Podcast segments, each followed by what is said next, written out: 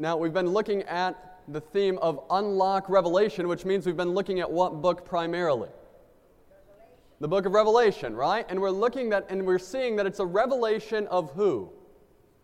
Jesus Christ, right? And many people in the world today think that the book of Revelation is all about the Antichrist and about the mark of the beast and about the other things like that. Now, does the book of Revelation contain those things? Yes, it does. And actually, this morning, we're going to be looking at what the book of Revelation does say about the Antichrist power.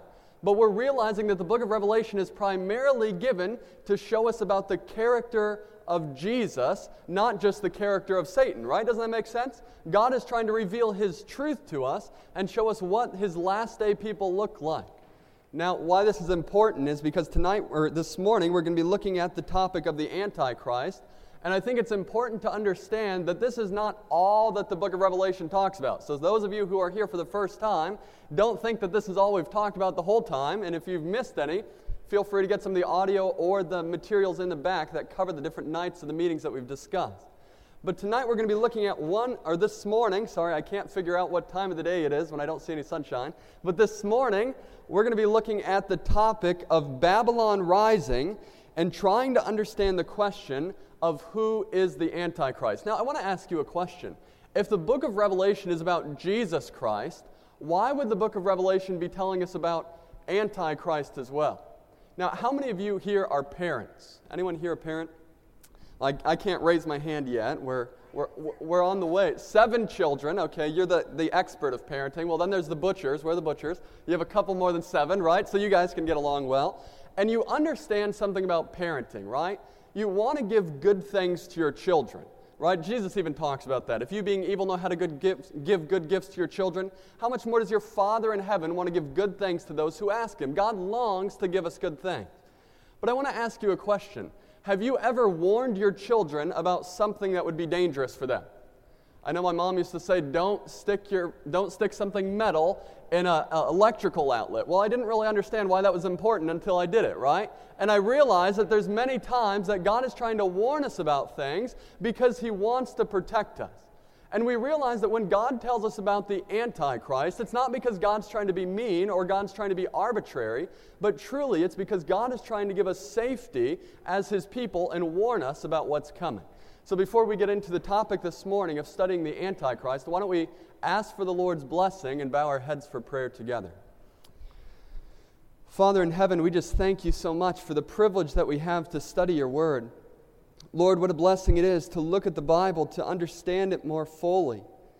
And Father, we realize that we can't understand your word on our own, but we need your spirit to guide us into all truth. That, Lord, we want to know more about the grace and love of Jesus. We want to understand more about his character. And Father, as we look at this topic of the Antichrist, it's a sober topic.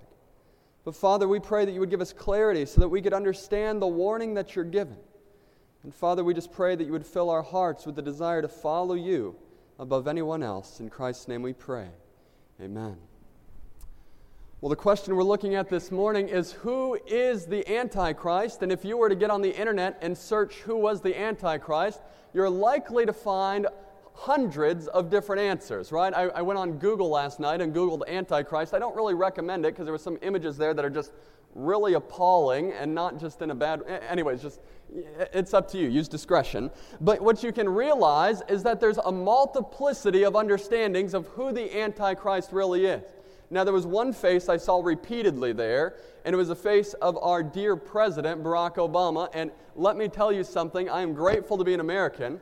I'm grateful to have a president who's leading our country and i'm not being political here but all i'm saying is that i don't think i could be a president very well it's quite the job, right? And so we can point fingers and we can blast people and we have our different opinions on who's good.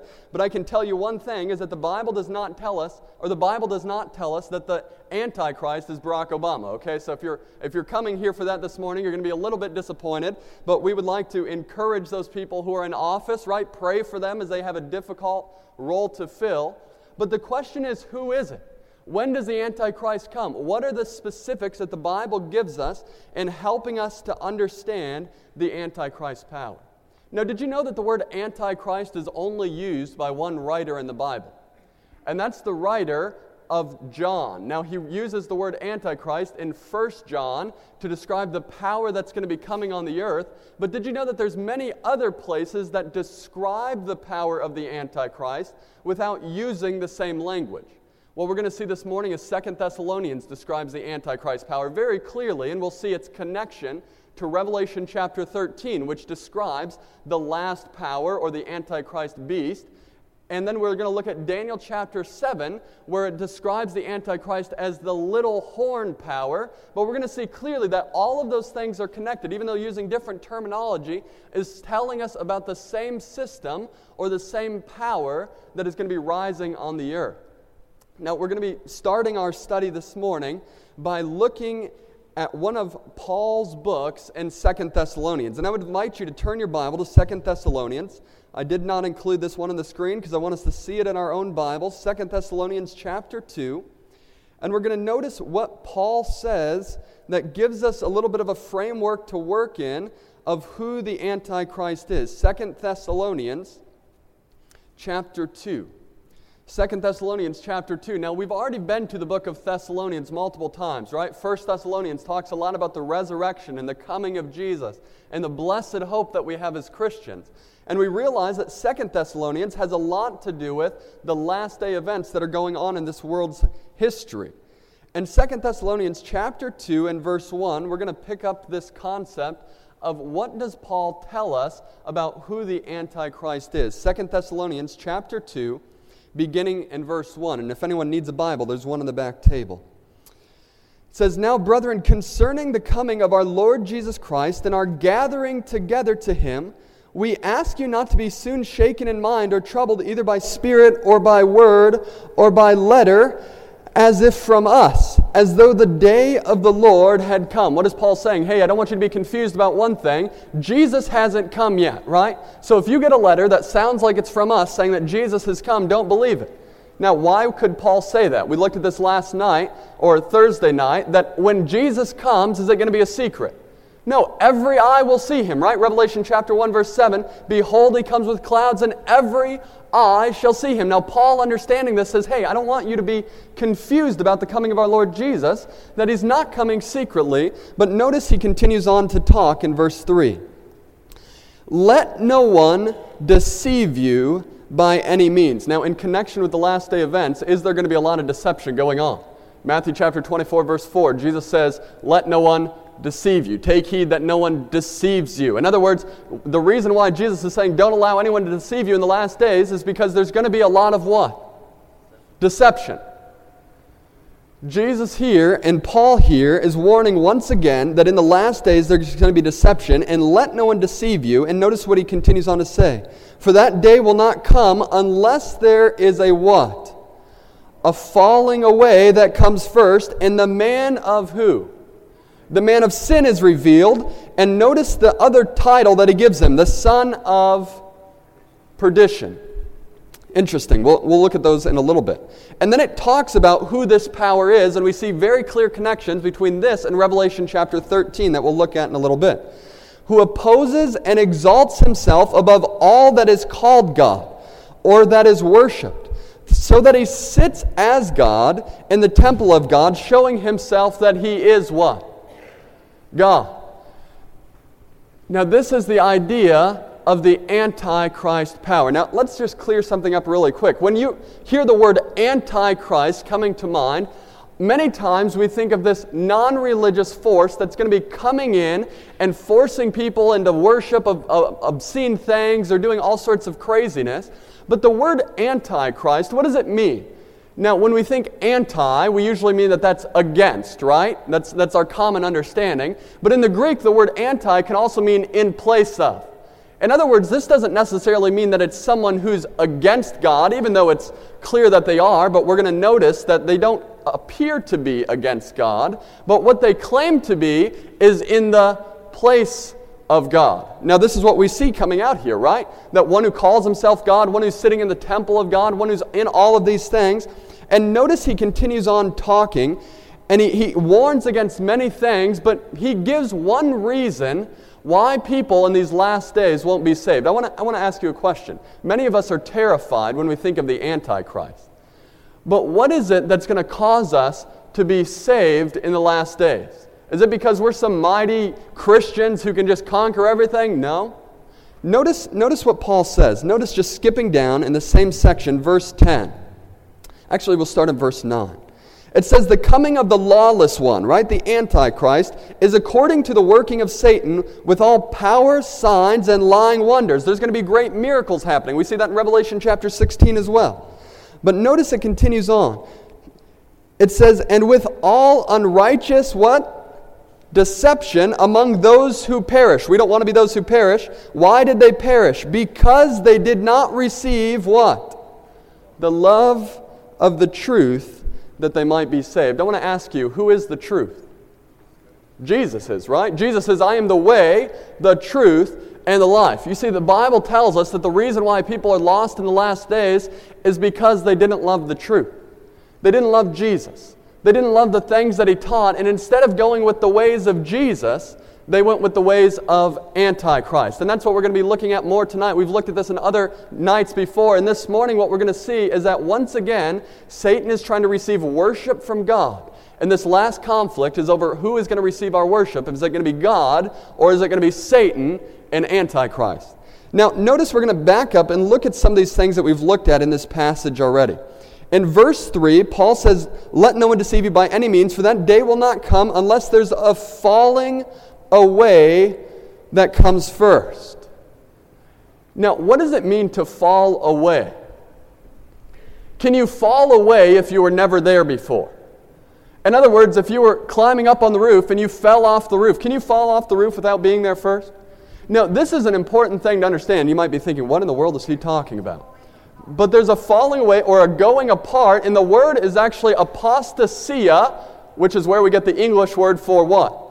apostasy, right? And there's someone, what is apostasy? Does someone who's never known God and falls away, can they fall away from God if they've never known God? Right? No, no, no. You can't, you can't apostatize if you've never come to God. But notice that the Bible, talking about the Antichrist power, says that this power will be one who is at one time been godlike or godly or been a Christian type organization, but they've fallen away, right? There's an apostasy that takes place. Now, this is what the Bible is talking about when it says a falling away, but it gives us a clearer understanding when it uses the next term. And what was that next term that it uses? It calls the Antichrist the son of what? Perdition. Now, did you know there's only one other passage in Scripture that uses the term son of perdition? Go with me to the book of John, and this is in John chapter 17. John chapter 17 who is this son of perdition, and how does this help us to understand who the Antichrist is? John chapter 17. Notice what Jesus says. John chapter 17, beginning in verse 12, and this is where Jesus is praying to his Father. His final prayer before he goes to the cross, or the final recorded prayer before he goes to the cross. And Jesus is praying for his disciples, and he's praying for those who God has given to him. And notice what he says in John chapter 17, and verse 12. Praying to the Father, Jesus says this While I was with them in the world, I kept them in your name. Those who you gave me, I have kept, and none of them I lost except the son of who? Perdition, that the scripture might be fulfilled. Now, who is it that God was specifically with when he was on this world? Now, we know that he was with many people, right? He was with multitudes, thousands, 5,000 when he fed them and all these different things. We realize that he had the 70 disciples. But who did Jesus spend his most time with? The 12 disciples, right? Jesus and the 12 disciples did everything together. And Jesus, praying for his disciples, tells God, He says, You know, I was with them in the world, and I kept them in your name, talking about the twelve, except for one. There was one that was not able to be kept in your name, and he was the one that Jesus calls the son of perdition. And who was that? Who was it? Judas, right? We realize that Judas is called the son of perdition. Now, let me ask you a question Was Judas one of the twelve? Absolutely. Jesus was close to Judas. Judas had the form of being a follower of Christ. Would you agree with that? If you saw Jesus and the 12 disciples walking down the street, would you think that Judas was the one who was going to betray Jesus? No, it was probably the furthest thing from their mind. And even in the upper room, the disciples weren't aware of who was going to betray Jesus. They didn't even see Judas. And Jesus uses this term to describe the Antichrist in the last days. In other words, the Antichrist is not going to be someone from without, but it's going to be someone from within. Just like Judas betraying Jesus was one of the 12 disciples, one of the close followers of Jesus, we're going to see that the Antichrist follower is not some far off cultish religion in the sense of they have this form of being open Satan worshippers or anything like that, but we realize that in appearances, they appear to be very close to Christ. Now, also, I want to say something before we dive into this subject anymore. As we're talking about the Antichrist, we're not here to talk about people, right? We're not here to point fingers and make people look bad. But what we want to say is what does the Bible reveal? Right? If my job was that I could just tell you whatever I wanted, and that Jesus would be happy with me, I would probably make up a different version to this story because it's not the most fun to allow us to see who the Antichrist power is because many of us have friends or close loved ones that are associated with this idea. Now, d- before you get too nervous, don't, don't allow your mind to go too far. We're going to make it clear. But what we want to see is that God is a faithful God. He's not trying to make people feel bad, but He's trying to warn us of the dangers that are in this world. So now, as we've set the parameters, we see that Antichrist is one that's not coming from without, but it's coming from within. In other words, it's going to be, have the appearance of a follower of Jesus. And this is where we're going to start our study in Daniel chapter 7. Now, Daniel chapter 7 we're going to get a, a, good glimpse of this. Some of you have been asking, when are we going to study what the Bible says about those different beasts in Revelation and beasts in Daniel? Well, this morning is where we're going to take a little glimpse of them, and we'll be looking at them a little bit more. I believe it's Thursday night and then next Saturday morning. But we're going to go to Daniel chapter 7. Daniel chapter 7. Understanding what does the Bible say about Antichrist? Daniel chapter 7 now, we've already studied in the book of Daniel a little bit. For those of you who remember night number two, we studied Daniel chapter 2. Do you remember that? And in Daniel chapter 2, we saw a very interesting vision that King Nebuchadnezzar had, right? And that vision was of a statue. Now, do you remember this? Is this coming back as you're hearing about it? That statue had a head of what? Gold, chest and arms of silver, thighs of brass, legs of iron, and feet of iron and clay, right? And we saw this vision, and in that vision, we saw that God was saying that each one of those things represented a different kingdom or a world ruling power that would exist in the world. Now, Jesus said very clearly in Daniel chapter 2 that King Nebuchadnezzar was the head of gold. In other words, Babylon was there. And after Babylon was to come Medo Persia, which we find very explicitly named in Daniel chapter 8. Then was to come Greece, which is also named in Daniel chapter 8. And then after Greece, what kingdom arose on the earth? Right? Rome, right? We don't have to just be guessing at this. We can just look at world history very clearly. It was Rome. And after Rome, did someone else take over Rome? In other words, did another kingdom come into power? No, Rome just kind of fell apart and it divided into what we know as Western Europe today. Now, we looked at that prophecy, and what we're going to find in Daniel is that Daniel repeats and enlarges on every vision that he gives. In other words, Daniel chapter 2 sets a foundation and a framework for us to work in. Daniel chapter 7 gives us a little more detail about the same information and focusing on different aspects. Daniel chapter 8 and 9 focus on the same time period, but then give us added detail. Daniel chapter 11, the exact same thing.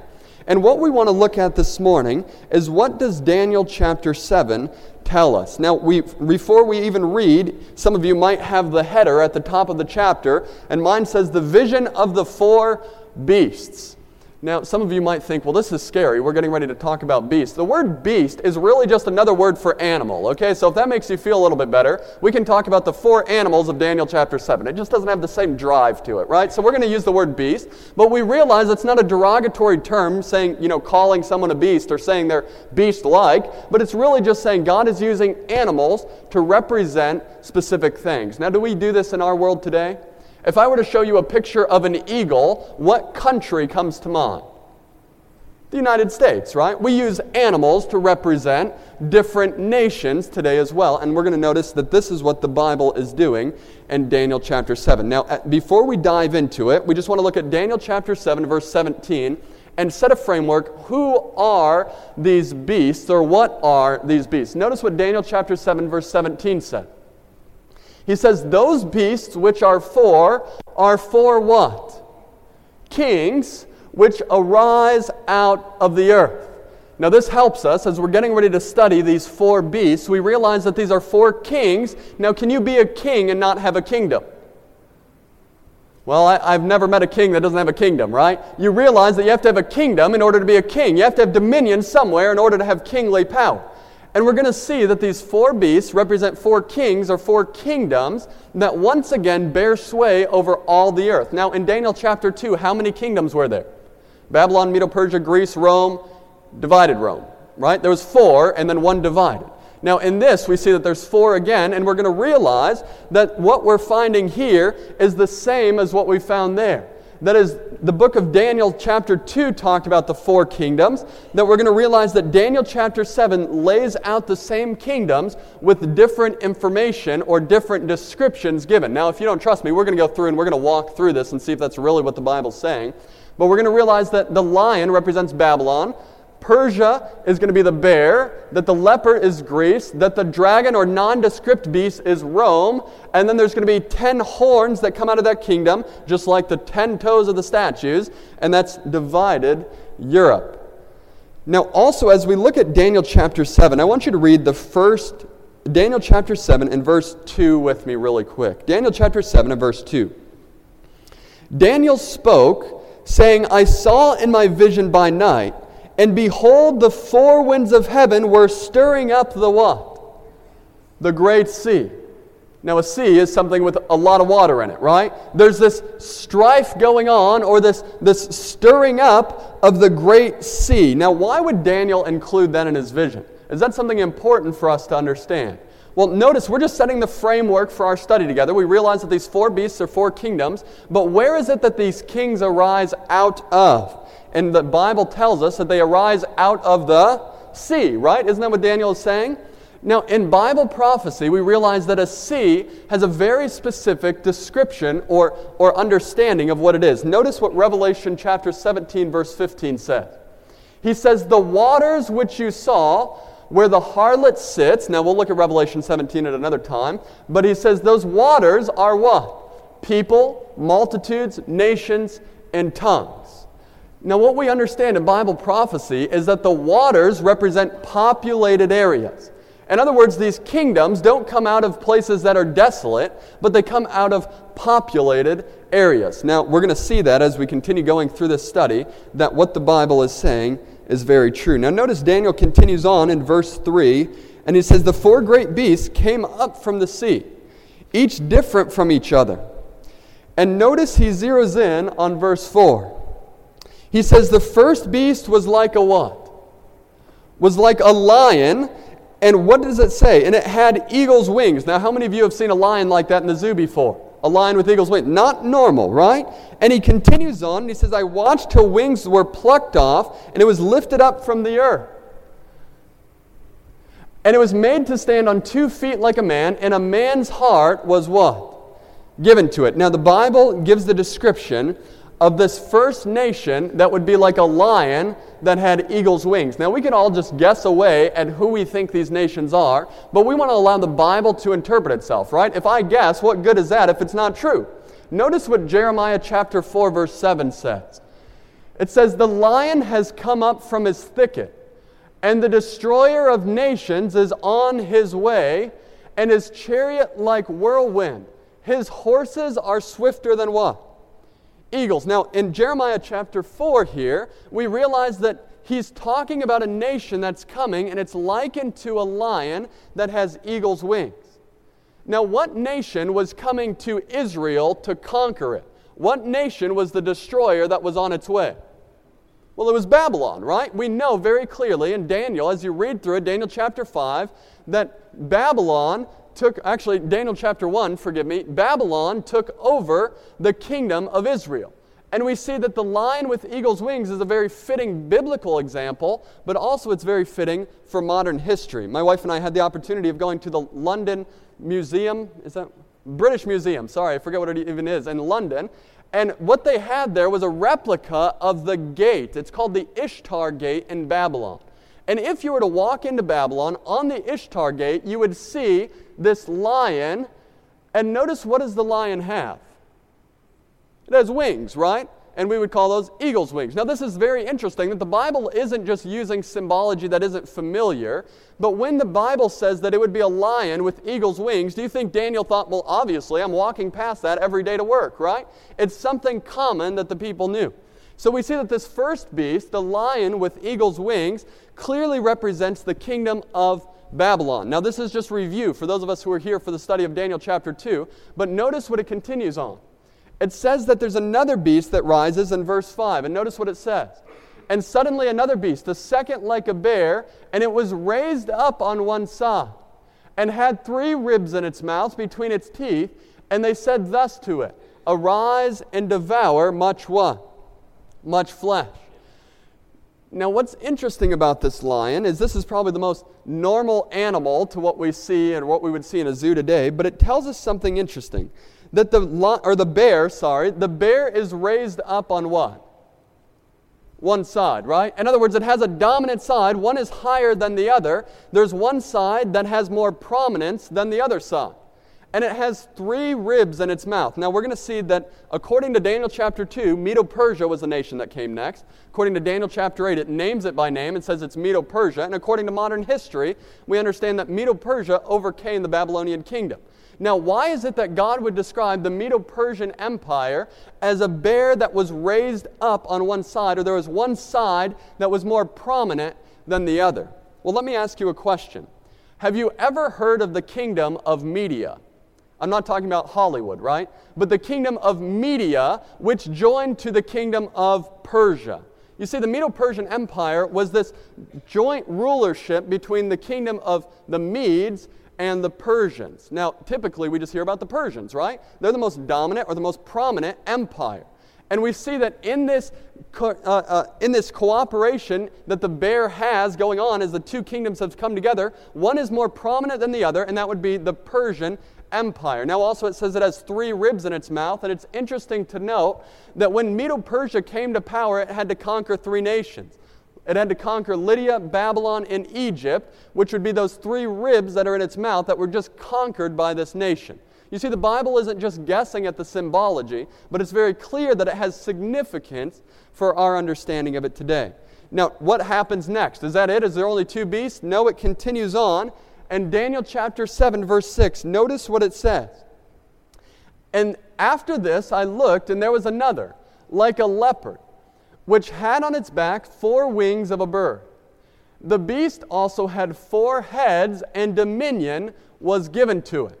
Now, I want to ask you, what kingdom conquered the Medo Persian Empire?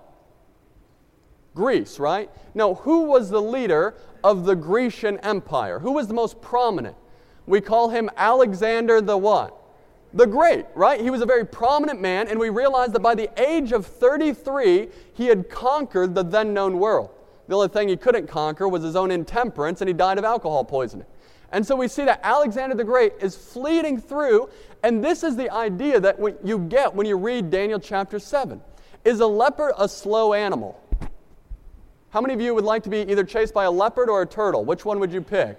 Right? Eh, a leopard is not a slow animal. Now, if you add four wings on a leopard, did it get slower or faster? you have this idea of it's a rapid moving empire, and this is exactly what we see with Alexander the Great, with the kingdom of Greece as depicted as this leper with eagle's wings or wings like a bird. Now, what's interesting to note is that when Alexander the Great finished his rule, did you know that he actually didn't just hand it over to one of his sons?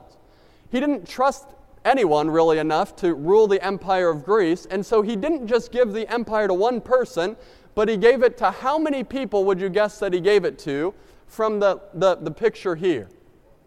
Four, right? There's four heads. Now, there's sometimes that there's too many heads and not anything gets done, right? You realize that the head of the organization is the leader, and there's four heads here, and this is exactly what happens when Alexander gives over his empire. He gives it to four people. He gives it to Cassander, Lysimachus, Ptolemy, and Seleucus. Now say that four times fast, and you'll realize that this is who Alexander had given it to. That this is what the Bible is saying that when there's a leopard with eagle's wings or with wings like a bird with four heads, it represents the division of the Greek Empire into the four divisions of his generals. Now, this is very accurate, right? What we're seeing in the Bible matches up with modern history, matches with Daniel chapter 2, Daniel chapter 8, and Daniel chapter 9. Now, notice what happens next. This is where the prophecy starts to zoom in on something different. Verse 7 continues, and it says, After this I saw in the night visions, and behold, a fourth beast, dreadful and terrible, and exceedingly strong. And then it continues on, and it says, It had huge iron teeth, and it was devouring, breaking in pieces, and trampling the residue with its feet. It was different from all of the beasts that were before it, and it had how many horns? Ten horns. Now we realize that after the Greek Empire, that there's another empire that came to power. Right? How many of you have studied world history and you realize that after Greece comes which nation? Rome. Now, is that what we found in the statue of Daniel chapter 2, right? Babylon, Medo Persia, Greece, and then Rome. And then notice what's interesting about the description of this beast. It says that it's different from the others. And does this beast sound like a nice beast or kind of a cruel beast? Right? Yeah, scary, right? A nondescript, kind of dreadful, scary beast. Now, notice the description that the Bible gives of it very clearly that we just read. It says that it was exceedingly strong, it was dreadful, it was terrible, it has huge iron teeth, it was devouring, it was breaking in pieces, and trampling the residue with its feet. Does this sound like someone you would like to meet? No. Now, do we see that the Roman Empire matched up with this description? Now, we realize very clearly that Rome was not the nicest to its enemies, right? We realize that they actually longed to, to dominate and to lead by fear. And some people have said that when Rome would capture a city, that they would actually crucify all of the inhabitants up the road leading to the city, just letting people know that we're dominating you. Now, it's also the same Rome that when Jesus was born, that they ordered the decree that all children under the age of, the, under the age of two, what would happen to them? That they were to be killed. Does that sound like a very nice empire? If, if the United States started decreeing that, would you be very happy with them? No. I mean, this is a crazy thing that's happening. They're a very vicious kingdom. We realize that it's the same kingdom that crucified Jesus, the Messiah. Now, if you can, if you can kill God, you realize that you're pretty wicked, wouldn't you say? Now, what's interesting to note is that the Bible says that this kingdom, and we understand that this kingdom to be Rome, that it's not like the other kingdoms, it's a little bit different. And how is it different? Well, no other kingdom has had horns so far, right? It doesn't, it doesn't say that. But notice that it says this one has horns, and how many horns does it have? Well, it says that it has ten. Now, what's interesting to note, look over in verse 24 really quick. Daniel chapter 7 and verse 24. What do these 10 horns represent? Daniel chapter 7 and verse 24.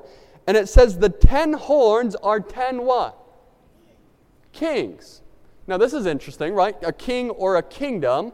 So there's 10 kings or kingdoms that rise out of this beast. In other words, this beast doesn't say that it's conquered and another beast comes on the scene, but instead of being conquered, the beast just has 10 other kingdoms that comes out of it. Does that sound familiar to what we studied in Daniel chapter 2? We realized that in Daniel chapter 2, the statue had how many toes? Well, I hope 10 toes, right? That's, what we're, that's what we're praying for, that when our baby comes out, it'll have 10 toes, right? It has 10 toes, and the beast had 10 horns. Now we saw that those kingdoms, or the, the ten toes, represented the ten kingdoms of divided Europe. And we'll look at a map of that in just a second. And so, as we're looking through Daniel chapter 7, we see very clearly that the, the context of Daniel 7 is in line with Daniel chapter 2. Would you agree? Babylon, Medo Persia, Greece, Rome, and then divided Europe. Now, those 10 tribes that were divided are the ones pictured here that you can commonly see. And this is where we commonly think of Western Europe today. And we say that this is where the 10 kings of divided Rome came up and came to power. Now, some of you might be thinking, you know, did, are we the first ones to discover this? Does anyone else know about this? Well, notice this picture here with me. I want you to look at it really quick. This is the town hall in Nuremberg, Germany. This was built in 1616. And notice what you see here. Over here in this corner, this is a Babylonian. And what do you see behind him? Can you see that? I know it's a small picture. But for those of you who can't see it, there's a lion and he has eagle's wings. Okay, well, that's interesting. Maybe they just like lions with eagle's wings. Well, notice on the right side that you have the picture of a Persian warrior. And with the Persian warrior, what kind of animal is that? Can you see it? It's a bear. Okay, that's, that's interesting. Maybe just coincidence, right? Well, notice as you go and look at the other entrance of their building, that you look on the left side and you see this. How many heads does this little creature have? Well, it has four heads sitting, and you may not be able to see the fourth one, it's kind of dark back there. But there's four heads, and there's this Roman warrior, or Greek warrior, warrior there. Well, this is interesting. Now, then you go over to the right side, and you see this beast, and you can get a closer up picture of what the beast looked like. If you thought you had a bad hair day this morning, you didn't, right? You don't look like this guy. So you realize that this is the other beast. Now, how many horns does this beast have? Well, if you counted it, he has 10 horns. It's kind of a nondescript beast, right? You can't say that looks like something in the zoo. And right next to him is a Roman warrior there. Now, in 1616, they clearly understood that what Daniel chapter 7 was talking about was giving the understanding of Babylon, Medo Persia, Greece, Rome, right? We're not the first ones to discover this. And even the study of the Antichrist, we're not going to be the first ones to discover that. But what we want to look at is not just the same, okay, well, these are the empires that come, but there's something that takes place that's different about Daniel chapter 7 than what happened in Daniel chapter 2. Notice this verse on the screen. It says, I was considering the horns, and there was another horn, a little horn, right? You see that, right? So, Daniel chapter 7 and verse 8 tells us that he was considering this beast. And as he's looking at the beast, he sees the, the 10 horns there. But then something happens. Notice we're going to read through the full passage here of this little horn. It says, I was considering the horns, and there was another horn, a little one. And what happened? He was coming up where? Among them. Now, what does it mean to come up among them? He, w- he was there close to them, right? Now, we're going to realize that not only does he come up among them, but as he comes up, he uproots three of them. We'll look at that in a second. But this little horn is the little horn that people have clearly said that this is the Antichrist power of Revelation. That this is what the Bible is talking about as the one who is going to be working on behalf of the enemies of God. Now it says that he comes up among the ten horns. Now I want to ask you a question.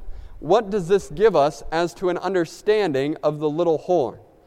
Does it give us an understanding of who the Antichrist power is? Well, if he's coming up among the ten horns, and the ten horns are part of the ten tribes of Western Europe, where would we expect for the little horn or the Antichrist power to come up in? The same place, right? He can't come up among them and then come up in South America. Does that make sense? He has to come up among them. That's what the Bible tells us. So, the first identifying point for the little horn is we realize that this horn arises out of Western Europe or the divided Roman Empire. Now, you might be saying, well, what significance with that? You're going to realize that these add up to give us an understanding. Now, I want to ask you another question. When did Rome divide and fall? Right? You can look at your history books. Some of you might have studied that before. When does Rome fall and then come into a divided kingdom? Well, we realize that that division happened in AD 476 with Western Rome falling. And you realize that at that point, people just kind of rejected the ultimate authority of one ruler and they started turning off and just had all these other pop up nations happening in that time.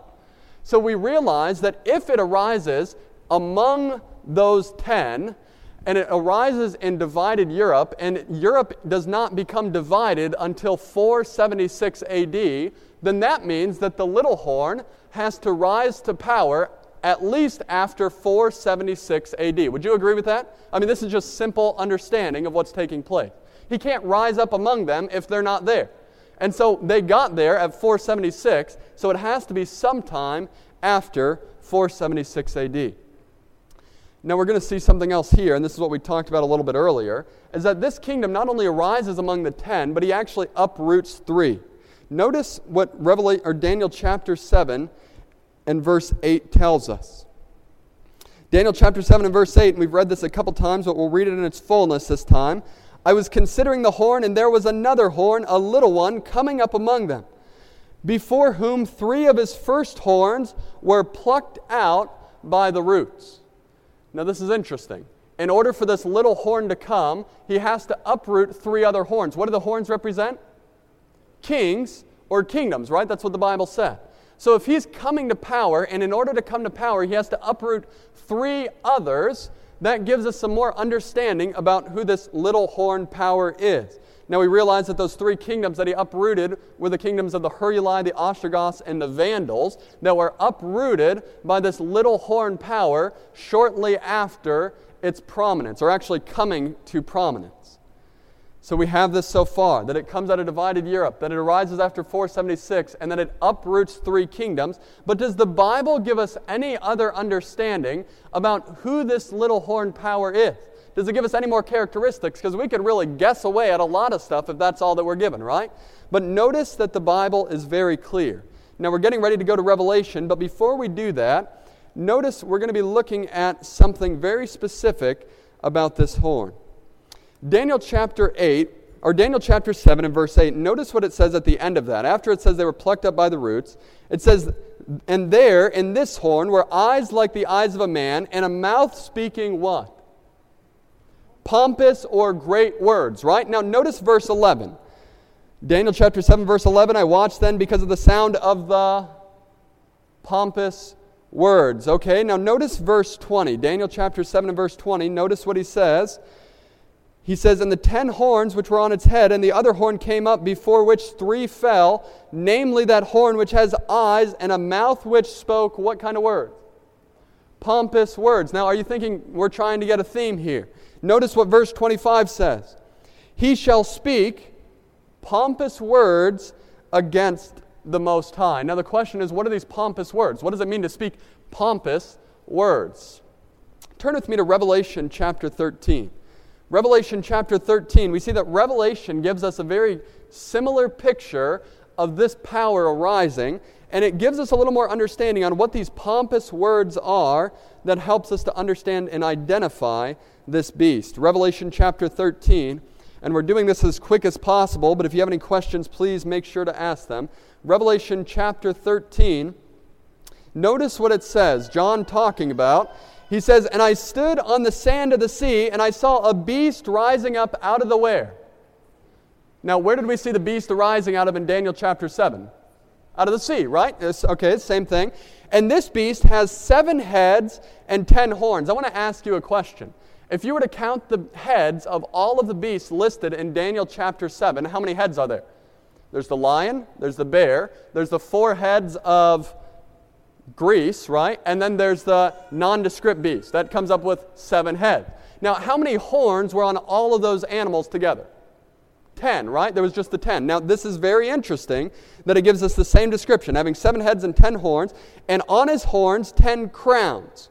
Now, in other words, they're kings, right? Only kings wear crowns or people at Burger King. But we notice it continues on, and on his head was a what kind of name? a blasphemous name. Now, notice verse 2. This is going to help us see even more the connection to Daniel chapter 7. Now, the beast which I saw was like a what? A leopard. His feet were like the feet of a bear, and his mouth was like the mouth of a lion. Now, are those the three animals that we saw listed in Daniel chapter 7? Absolutely. So, is he talking about the same thing? Undoubtedly. And notice it continues on. It says, The dragon gave him his power, his throne, and his great authority. And I saw one of his heads as it had been wounded, mortally wounded, and his deadly wound was healed. And all the world will wonder after the beast. Now, we're going to continue talking about this that this is the beast that all of the world is wondering after in the last days. And we know that we're not specifically in that time yet. And we're going to see that when we get to the subject of the mark of the beast in the United States in Bible prophecy. When does this fully take place? But notice what it says in verse 4. So they worshiped the dragon who gave authority to the beast, and they worshiped the beast, saying, Who is like the beast, and who is able to make war with him? Now notice verse 5. And he was, giving, um, he was given a mouth speaking what type of things? Great things, and what's that second word? And blasphemies. And he was given authority to continue 42 months. Now, this is interesting. Daniel chapter 7, they say this person or this power is constantly speaking pompous words, pompous words, pompous words and then in Revelation chapter 13, we see that he's speaking great things and blasphemy. Now, I want to ask you a question. This is a power that obviously blasphemes God, but what does it mean to blaspheme God? Sinful, okay? Now, we, we could all go around it. I would agree that this is the man of sin, right? We see that very clearly, and that it's a sin against God. But what specifically does the Bible tell us? Notice that the Bible gives us some clear indication on what blasphemy is. Now, here's the dictionary de- definition that blasphemy is the act of claiming for oneself the attributes and the rights of God, right? That would be blasphemous. But how does the Bible describe blasphemy? What does it say that helps us to understand blasphemy? Turn with me to Mark chapter 2. Mark t- chapter 2, and notice this encounter that Jesus has. Mark chapter 2, Jesus is accused of blasphemy. And the question is, why did they accuse him? What was he doing that was blasphemous? Mark chapter 2, beginning in verse 7. Now, this is the story, and if we had time, we would read through the whole thing, but this is the story where the paralytic man is lowered through the roof by his friends. Do you remember that story? And as he's lowered through the roof, Jesus comes and he has an encounter with him, and Jesus says, Your sins be forgiven you. Now, notice what happens. Mark chapter 2 and verse 7. Verse 6 says, And some of the scribes were sitting there and reasoning in their hearts, Why does this man speak what? Blasphemy like this. Well, what are they talking about? Who can forgive sins but who? But God alone. Mark chapter 2, verse 7 tells us that this power would be blaspheming against God, and Mark chapter 2 tells us that what is blasphemy is someone who, being a man, claims to forgive sins. Can I forgive your sins? Can you forgive my sins? No, we see that there's only one who can forgive our sins, and that's Jesus Christ, right? And this is someone who blasphemes. They claim the power to forgive sins. Now, that's not only the, def- the only definition we get. John chapter 10. Turn to John chapter 10 and verse 33. And Jesus, once again, has another encounter with these lovely people. John chapter 10 and verse 33. And Jesus, as they're getting ready to stone Jesus, and Jesus just asks the question, what are you stoning me for? But notice, notice this interaction. John chapter 10 and verse 33. John 10, verse 33, Jesus says, The Jews answered him, saying, For a good work we do not stone you, but for what? Blasphemy. And because being a man, you make yourself what? God. So blasphemy has two parts according to Scripture. It's someone who claims to forgive sins, even though they're a man, and it's someone who claims, even though they're a man, to be in the place of God. Now, was Jesus blaspheming when he claimed to forgive sins? Absolutely not, because Jesus was God. Was Jesus blaspheming when he claimed to be God? No, because that's who he truly was. But if you or I were to claim to forgive sins, would I be blaspheming? Absolutely. If I claim to be in the place of God, would I be committing blasphemy? Absolutely. Now, this helps us to understand this last power that claims to be able to forgive sins and claims to be God. Now, notice we're going to get another identifying point of this beast in Revelation chapter 13 and verse 7. If you were still there, Revelation chapter 13, verse 7, and we'll read it off of the screen together. And it says, It was granted to him to do what? To make war with the saints and to do what? To overcome them. So, what we see here is that this power, who are they fighting against? Who are they persecuting? Well, it says the saints, right? And we realize that the saints aren't anyone other than us today, right? Revelation chapter 14, verse 12 says, Here are the patience of the saints. Here are those who keep the commandments of God and have the faith of Jesus. Those who have faith in Jesus and are obedient to Him by faith, we realize that those are the saints who Satan is trying to persecute through the Antichrist power. Now, Daniel chapter 7 tells us the very same thing that this power would be a persecuting power, not just persecuting the secular world, but persecuting God's people. Notice what Daniel chapter 7 and verse 21 says. Daniel chapter 7 and verse 21, we just want to get a clear understanding of what the Bible is saying about this power. Daniel chapter 7 and verse 21. It says, I was watching, and the same horn, talking about the little horn, was making war against who? The saints, and prevailing against them. Now, skip down a little bit to verse 25. It says, He shall speak pompous words against the Most High, and he shall do what? Persecute the saints of the Most High. Do we understand that this little horn, or the Antichrist power, is going to be a persecuting power? It's not something I made up, but it's clear in Revelation chapter 13 and Daniel chapter 7, verses 21 and 25, that this is a power that is going to persecute God's people.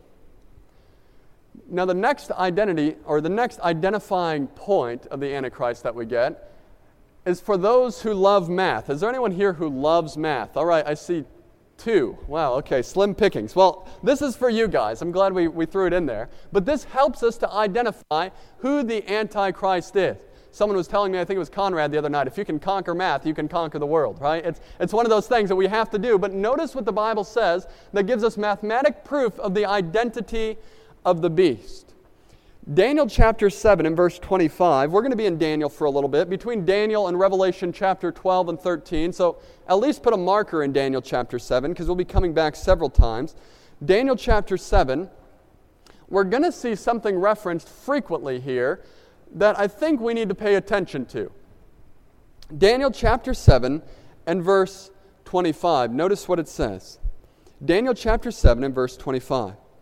It says that he shall speak pompous words against the Most High. We just looked at this. He shall persecute the saints of the Most High. He shall intend to change times and laws. We're going to look at this very clearly. But then the saints shall be given into his hand for how long? For time, times, and what does that say? Half a time. Now, I don't know about you, but if someone told you, hey, what time should I come to your house? They're like, well, what about a time, time, and half a time? We wouldn't really get what they're saying, right? This is a symbolic way of measuring time, and we're going to see that the Bible helps us to understand what this time period is. Now, the understanding of a time is that it represents one year. Now, we're going to check this throughout Scripture, so we're going to see if we, we have a correct understanding. But that the understanding would be that one time equals one year. So that times, plural, would equal two years. So that equals three in total, right? Time, times. And then the half of times. What's half of a year? 180 some days, right? Now we have to realize that the years and the understanding of God's people in the time of Daniel was a time period that lasted for 360 days. They didn't have 365 days in their calendar, they had 360. So when you come to time, times, and half a times, you have three and a half years, prophetic years, and this is going to give us a clearer understanding. Now, notice, just keep your finger in Daniel and flip over to Revelation chapter 12. This isn't the only time we see this mentioned, but Revelation chapter 12, we see it once again. Revelation chapter 12, we see this one more time. Revelation chapter 12, beginning in verse 14.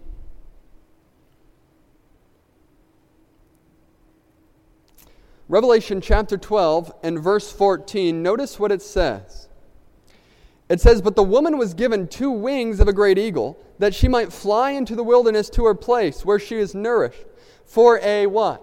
Time, times, and half a time, from the presence of the serpent. In other words, there's this persecuting power, and it's in power for time, times, and half a time. Now, does the Bible give us any clarity on understanding how long that period is? Just flip the page. You might not even have to do that in your Bible, but go to Revelation chapter 12 and verse 6. Revelation chapter 12 and verse 6. Notice what it says. It says, Then the woman fled into the wilderness. Does this sound like what we just read? It says, Where her place was prepared by God that she should be fed there for how long? 1,260 days. Now, this is very interesting. We can see in the Bible multiple times, there's actually seven different places that we could look at where the Bible refers to time, times, and half a time, or to 1,260 days, or to 42 months.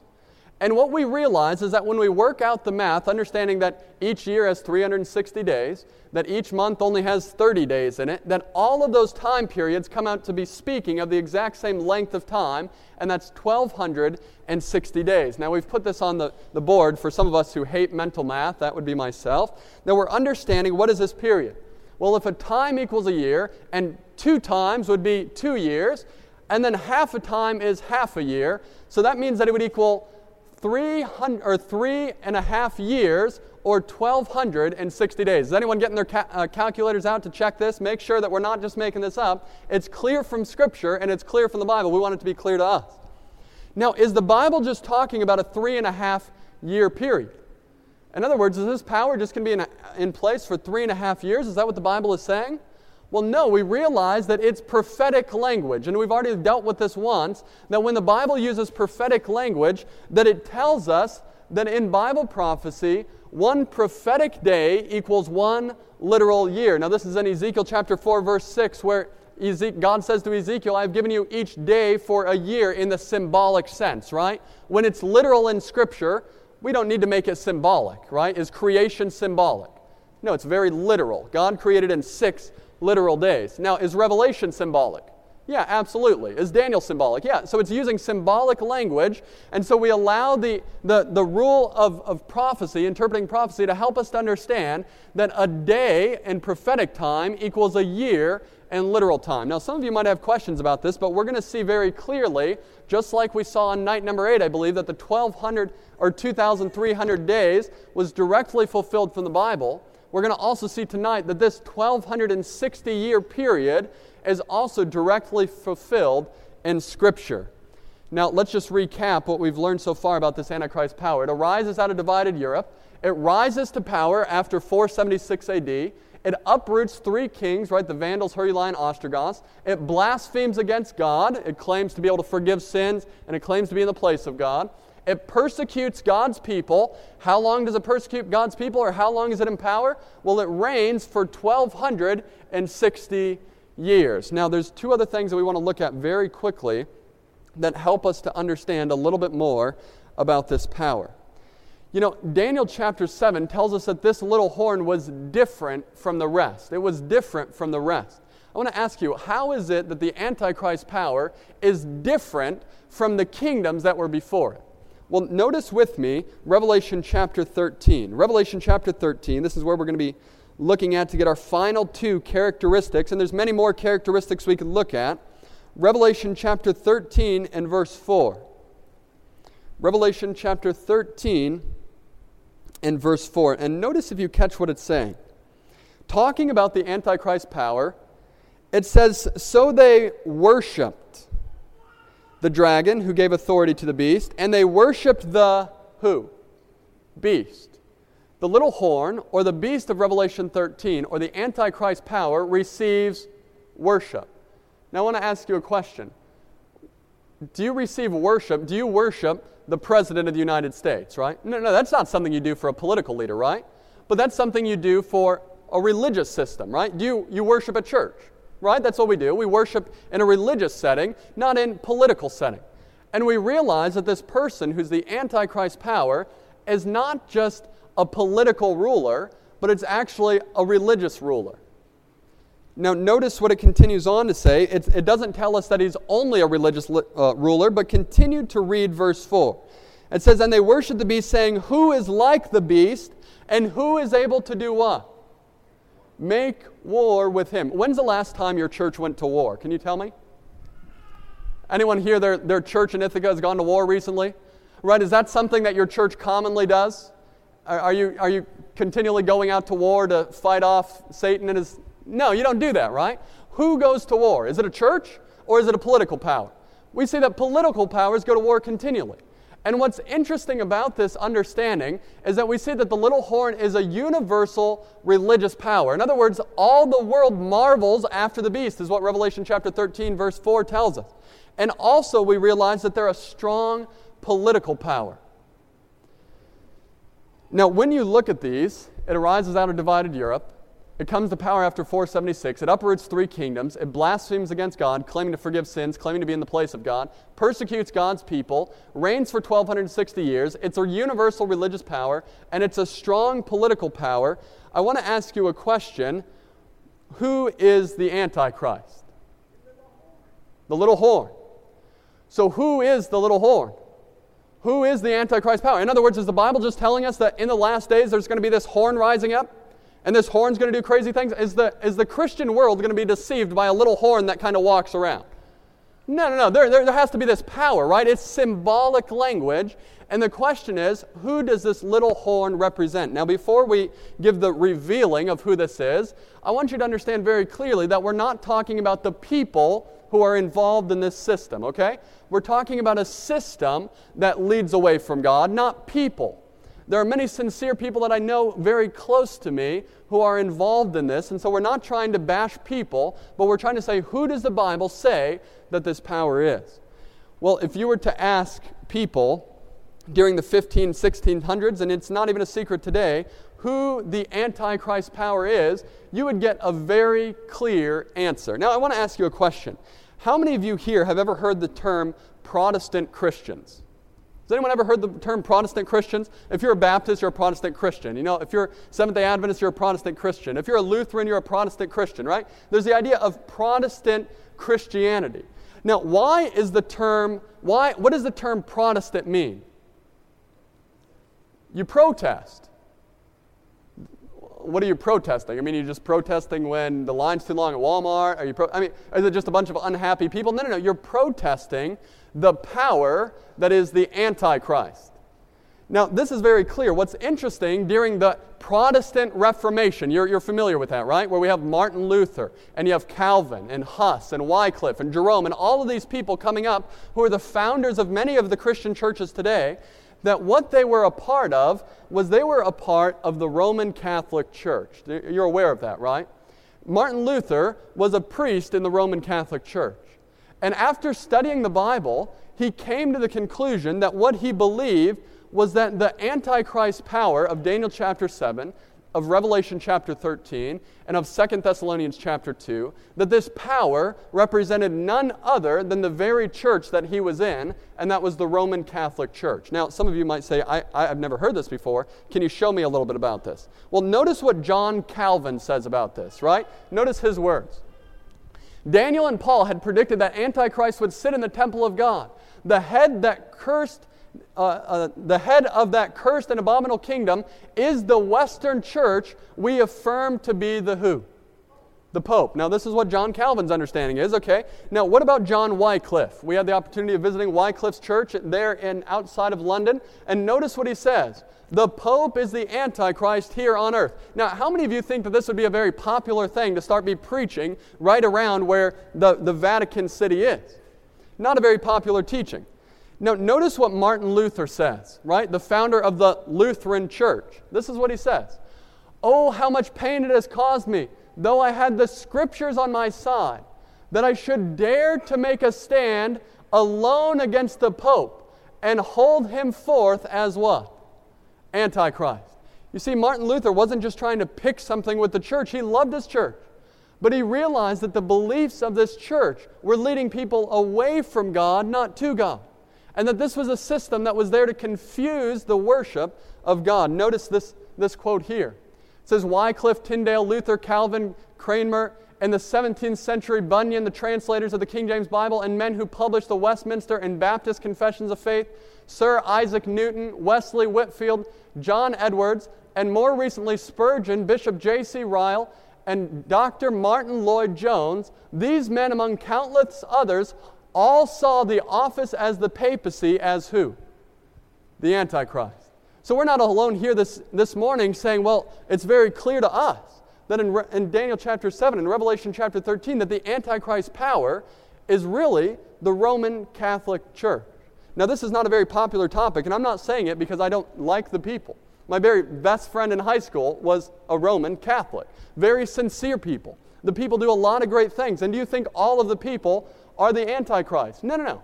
It doesn't say the people are, it says that the system is. In other words, there's many sincere people that are trying to follow Jesus and they love Jesus and they're involved in this, but the Bible is saying that we need to beware because this is the system that the Bible calls the Antichrist. Now, what we want to see is do the characteristics that we've identified for the Antichrist really match up to the papacy? Because we don't want to point fingers in vain. It says, Did the papacy proceed from Rome? In other words, we saw that the papacy was going to come up from among them, right? Out of the divided kingdom. Notice this quote. It says, To the succession of the Caesars came the succession of the pontiffs in Rome. Who is this talking about? It's talking about the Roman pontiffs. It's talking about the Roman Catholic Church, the, the, the, the, the Pope that took the place. During the power vacuum in the Roman Empire, they were looking for a leader that would come. And when the Caesar stopped working, we realized that the Roman Church took its place. Notice this quote. When Constantine left Rome, he gave his seat to the who? To the pontiff. In Stanley's History, page 40, it says the Pope filled the place of the vacant empires of Rome, inheriting their power, prestige, and titles from paganism. The papacy is but the ghost of the deceased Roman Empire sitting crowned upon its grave. It's very clear from history that the papacy is what has stepped in and filled the power vacuum when Rome fell and divided Europe. Go back to your history books and check it out for yourself. So then the question is was the papacy established after 476 AD in Europe, right? That's when the divided kingdoms took, came into power, or that's when they started dividing, was 476. So if the papacy is truly the Antichrist, they would have to come to power after that. Notice what the quote says. This is in the title under four, or, or, or notice what the, the top says under the year 538. Now, there's some big words in here that I don't really like using, and I can't really pronounce them that well, so we're just going to look at it together and uh, just try to get the understanding. That it was recognized, and you can read it together, that we were recognized that the Roman Catholic Church came to power as lawful pope in 538. Now, you can read all the, the special English there and uh, work through that, but notice there's one that's a little bit clearer. The history of the Christian church. It says Justinian entrenched himself with the property of all heretics that is, non Catholics, and gave all their churches to the Catholics. He published his edict in what, what's the year there? 538, compelling all to join the Catholic Church in the 90 days or to leave the empire and, conf- and, and confiscated all their goods. We see that in history, the Roman Catholic Church came to power in 538 AD. 538 AD is what history tells us. Now, I want to ask you a question Has the Roman Catholic Church committed blasphemy? What is blasphemy?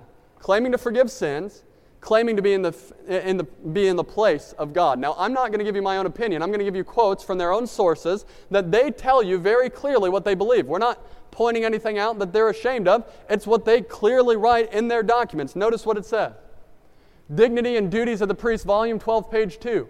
God Himself is obliged to abide by the judgment of His priests, in either not to pardon or to pardon, according as they refuse to give absolution.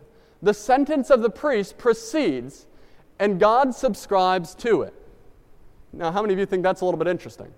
In other words, the priest on earth tells God, hey, this is what's going to happen, and God just bows and said, okay, whatever you say. Who's the one in authority, God or the priest? According to them, it's the priest. Notice this one reconciliation and penance. The sacrament of confession is indeed being undermined. This is a Catholic speaking. On the, on the one hand, by the obscuring of the moral, the mortal and religious conscience, the lessening of the sense of sin, and on the other hand, it is being undermined by, sometime, by the sometimes widespread idea that one can obtain forgiveness directly from who? They're saying, can you believe this? The sacrament's being undermined because people think that they can go straight to God and get forgiveness. Even in a habitual way without approaching the sacrament of reconciliation. In other words, in order to get forgiveness of sins, I can't go straight to God. The Bible tells me that there's one mediator between God and man, and that's the man Jesus Christ that we go directly to Jesus. Jesus says in 1 John 1 9, if we confess our sins, He's faithful and just to forgive us our sins and to cleanse us from all unrighteousness, right? Jesus is the one who forgives my sins, not a priest. Is it true that they're claiming that you need a priest to get forgiveness? The Bible says that that is the one who would blaspheme, and that would be the one who would be Antichrist. Notice this quote. This is from the encyclical letters of Leo the 13th, and he says, We hold upon the earth the place of who? God Almighty. Does it sound a little blasphemous to you? The Pope is not only the representative of Jesus Christ, but he is Jesus Christ himself, hidden under the veil of flesh. Does the Pope speak? It is Jesus Christ who speaks. In other words, the Pope isn't just a man, he's God. He's Jesus. That's what, he's, that's what they say. I'm not telling you he is. I agree with you, he's not. But we see very clearly that they're blaspheming, right? One who claims to be in the place of God to forgive sins. Does this sound like a system we want to be in? The system that leads away from God instead of to God. Now, notice what happens here. There's the question in the, the Council of Trent that comes up, and we looked at the Council of Trent a little bit last night with the understanding of where does the rapture theory come from. And we realized that the rapture theory came from the two people in the Council of Trent, and their names are slipping my mind really quick, but it'll come back in a second. Um, Alcazar is the first man who came up with the idea of preterism. And then you have um, Ribera, who came up with the idea of futurism. I can't remember their first names, but we'll get it to you afterwards. In the Council of Trent, they were doing everything they could to get the eyes off of themselves because all of the world is starting to say the Catholic Church is the Antichrist. So they hire these two people and say, why don't you write some big books? Because when you write a big book, people believe what you say, right? And why don't you tell them that the rapture already took place and the Antichrist already took place in the first hundred years of the, of the first century of AD, 8100? And why don't you write a book that says everything took place afterwards in the millennium? In other words, we can't be the Antichrist because no fingers can be pointed at us. So they confuse that doctrine, but also in that council, there's a very interesting thing that happens. And, the, and it looks at this, at the uh, Canon and Tradition, page 263. Finally, at the last opening of the 18th of January, 1562, all hesitation was set aside. The Archbishop of Reggio made a speech in which he openly declared that tradition stood above what? Scripture. Now, I want to ask you a question. Tradition's important, right? We have family traditions. We have things that are important to us. We might even have church traditions. But if your tradition conflicts with the Bible, who should we follow? Are we supposed to be following the Bible or a teaching of a church? No, whenever the teaching of a church conflicts with the Bible, we follow the Bible. We follow whatever Jesus says. Because we're not here to be man pleasers, but we're here to follow God. But what they're saying is in this council, they finally set it aside and they said, We figured it out. We hold tradition to be above the Bible. In other words, what our, what our popes say and what the fathers say, that's more important than what the Bible says. They continue on. Notice, like two sacred rivers flowing from paradise, the Bible and dr- divine tradition contain the Word of God. That's interesting. Through these two divine streams are of equal, uh, though these two divine streams are of equal sacredness, still of the two, tradition is to us more clear and safe. In other words, you know, God can communicate to us through the Bible, but He also does it through tradition. But to us, really, tradition is the safer one to follow, you know, not really the Bible. Now, it also says in this idea of blasphemy, Daniel chapter 7, verse 25 says that the Antichrist power would, enchant, would intend to change times and laws. Now, this was in the section of blaspheming against God, right? He's not just talking about changing political laws, but he's talking about changing God's law. And notice, notice this quote here it says that the pope is of such great of so great authority and power that he can modify even what? Divine laws. Now i want to ask you a question. Can anyone change god's law? Who is it that hated god's law from the beginning? Satan right? We saw that in the night number three that there was a war in heaven and it was satan was saying that god's law was unfair and that it had nothing to do with and we didn't need to follow it. But it's in the Pope coming as Antichrist with the same idea that we don't need to follow the laws of God, but we can follow the laws of man. And so they took the law of God. Now we know that the law of God is the very foundation of his government, right? That God gives us those things, thou shalt not kill, thou shalt not steal, for our own good, right? How many of you are thankful that God tells you that your neighbor's not supposed to kill you? Anyone unhappy about that? If you are, well, I don't know where you should go. But you realize that this is something that God has given us to protect us. But here we have that Satan, through the power of the Antichrist, is now trying to change God's law. I want to ask you a question. Even if they were to write on paper that God's law was changed, is it changed? Can anyone change God's law? No. Jesus even himself says that he wouldn't do it. He says, Till heaven and earth not one pass away, not one jot or one tittle will and by no means pass from the law, right? Matthew chapter 5, verse 17. So you realize that this is something that they can't do, but notice what they did. When we look at the Ten Commandment law of God, we know that there's how many commandments? Ten, right? The first four dealing with our relationship to God, the last six dealing with our relationship with each other. Now, the Catholic Church believed, they adopted the idea of bowing down to pagan images, right? We've talked about this multiple nights. And the second commandment says that you shall, have, you shall not bow down to any what? Graven images. Well, they thought, well, we don't really like that. In order to fit our ideas, we're going to X that one out. Okay? So then, how do you still have 10 commandments if you're a Roman Catholic? Well, they took the 10th commandment and they divided it into two parts. You shall not covet your neighbor's house, you shall not covet your neighbor's wife. In other words, those are two different commandments so that they could still have 10. Now, it's very interesting that they attempted to change God's law and to make it look as though God had changed. And by taking out the second commandment, now we see that the Sabbath commandment was number three instead of number four, and that they had divided and, and just kind of messed up God's law. Is it true that the Antichrist power or that the Catholic Church did this? Very true. Now, notice from their own words, from the Catholic Catechism of Catholic Doctrine, Converts Catechism of Catholic Doctrine, someone asked the question about God's law, and notice what they say. They say, Which day is the Sabbath? Okay, this is a fair question. They're asking the Catholic Church, which day is the Sabbath? And the Catholic Church answers, Saturday is the Sabbath day. Now, that's what we found all throughout Scripture, right?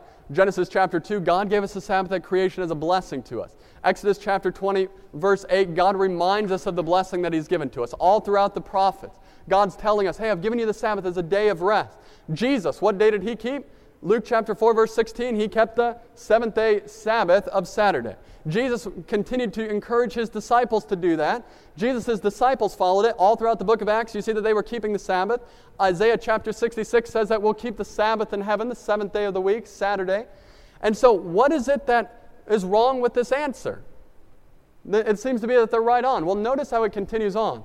Well, why do we observe Sunday instead of Sabbath? Has anyone ever wondered that question? If the Bible Sabbath is Saturday, why do we go to church on Sunday?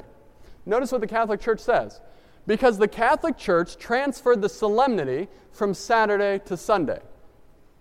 You want, you want a clear understanding? Well, to us, the Bible isn't as significant as tradition. And so in our tradition, we transfer the sacred holy day from Saturday to Sunday.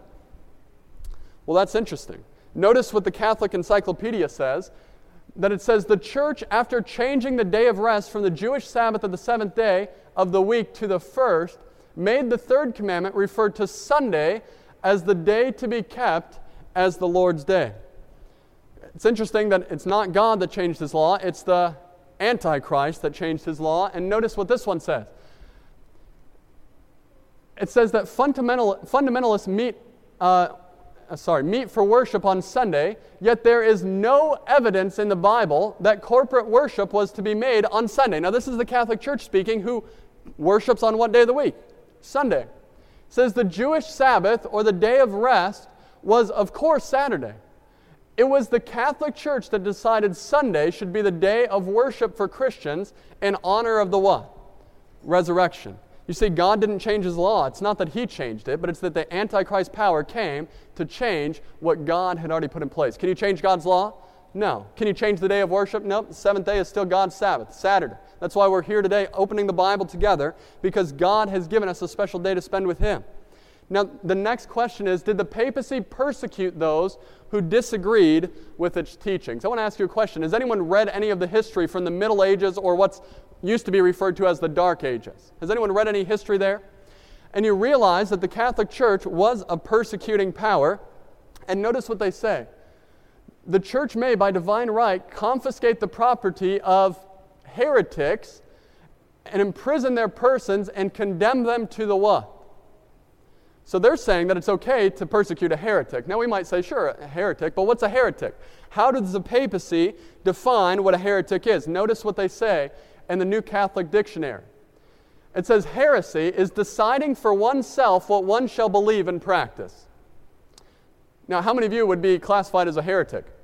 I think we all would, right? We realize that if you take the Bible as it reads and you decide by freedom of conscience what God is telling you to do, you have now become a heretic if it's out of line with the church. And they said that it's okay for them to take the heretics and to persecute them and to, to, to make their lives miserable, right? Even give them to the flames, which we've seen many examples of. Notice this one the church has persecuted only a tyro, which I had to look up, and it means a beginner, in church history will deny that. In other words, they're open about it. We've persecuted. It's very clear that we have, and it's because the Catholic Church believed that they needed to persecute the heretics. Now, there are many estimates on how many people died. There's estimates all the way up to 110 million. There's estimates at 50 million, which seems to be on the conservative side. And over this period of the reign of the power of the Catholic Church in the Middle Ages, millions of people lost their lives because they said what the Bible says is more important than, to me than what the church teaches. Now, the question is Did the Catholic Church reign for this 1260 year period? That's what the Antichrist said that it would do, the little horn power. Notice what happens. When did we see that the Catholic Church came to power? 538, right? Yes, Steve got it. 538 is when the Catholic Church comes to power. Then, if you have 538 and you add 1260 years to it, what would be the end date when, according to prophecy, the church should fall or to receive the deadly wound? Now, we know that deadly wound would be healed. In other words, it doesn't mean they're abolished, but their wound that uh, combined their political and religious power would be broken, which will be reinstated later, we find out in Revelation chapter 13. But when would that be? It would be 1798. Now, I want to ask you a question. Is this what happened in 1798? Well, it's very look in modern history, and uh, in the, the Catholic Truth Society in London, this is what they record. Berthier entered Rome on the 10th of February of what, of what year? 1798, and proclaimed a republic. You see, Berthier walked in there, and the Pope is reigning as both the political ruler and the religious ruler, and he says, Hey, you want to reign somewhere? Why don't you go to prison? And Berthier takes the Pope to prison, and the Pope dies there. Now, this is what Revelation chapter 13, verse 3 is talking about when it says that there would be a deadly wound say, why is it deadly? Well, this is a different beast. It has a political religious power. And now the political power was removed from this beast, and so it's not able to exercise in all of the power and the authority that it has. And notice as you read the language of Revelation chapter 13 that it's going to be reinstated, that there's going to come a time where church and state will unite again, and the deadly wound will be healed. But we see in 1798 that this wound is applied and that the Catholic Church is no longer in power, but it's very clear that the little horn reigned for 1260 years. You see that straight from history. Now, has the papacy been a strong political power? I want to ask you the question Do you think the papacy is a strong political power? Well, it's very interesting that the papacy has many things that my church doesn't. The papacy gets an ambassador from the United States who goes to the Vatican. Does that make sense? In other words, does any of your church have an ambassador from the United States coming to you every week? No. Why, why would you have an ambassador? Well, because you're seen as a political power. Now, we see that many things have happened that we could mark to, but I want to show you just a few pictures to show you the political power that the Pope has. Who is that in the middle? I'm sorry, I wasn't alive when he was here. I, I, I need some help. No, I, I, don't know. It was, it was Bill Clinton, right? And we see that the president is there with the Pope. How many of you, your pastor is going to hang out with the Pope or get to hang out with the president? Not very often, right? Now, we see even more recently that George Bush spent time with the Pope. Why are they doing this? Because he's not only a religious leader, but he's a political leader. Very recently, I, was, I had the opportunity of going to Philadelphia when the Pope came, and it's very interesting all the vibe that was there. Everyone was coming to see this Pope because he was the religious and political leader. And there was something, a screenshot that I took off my phone, and this is from Huffington Post. And notice what it says Pope Francis wants to be president of the what? world. Now, they go on to say, and obviously this position doesn't exist, but Francis wants to lead the political conversation in the world. Do you see that happening today?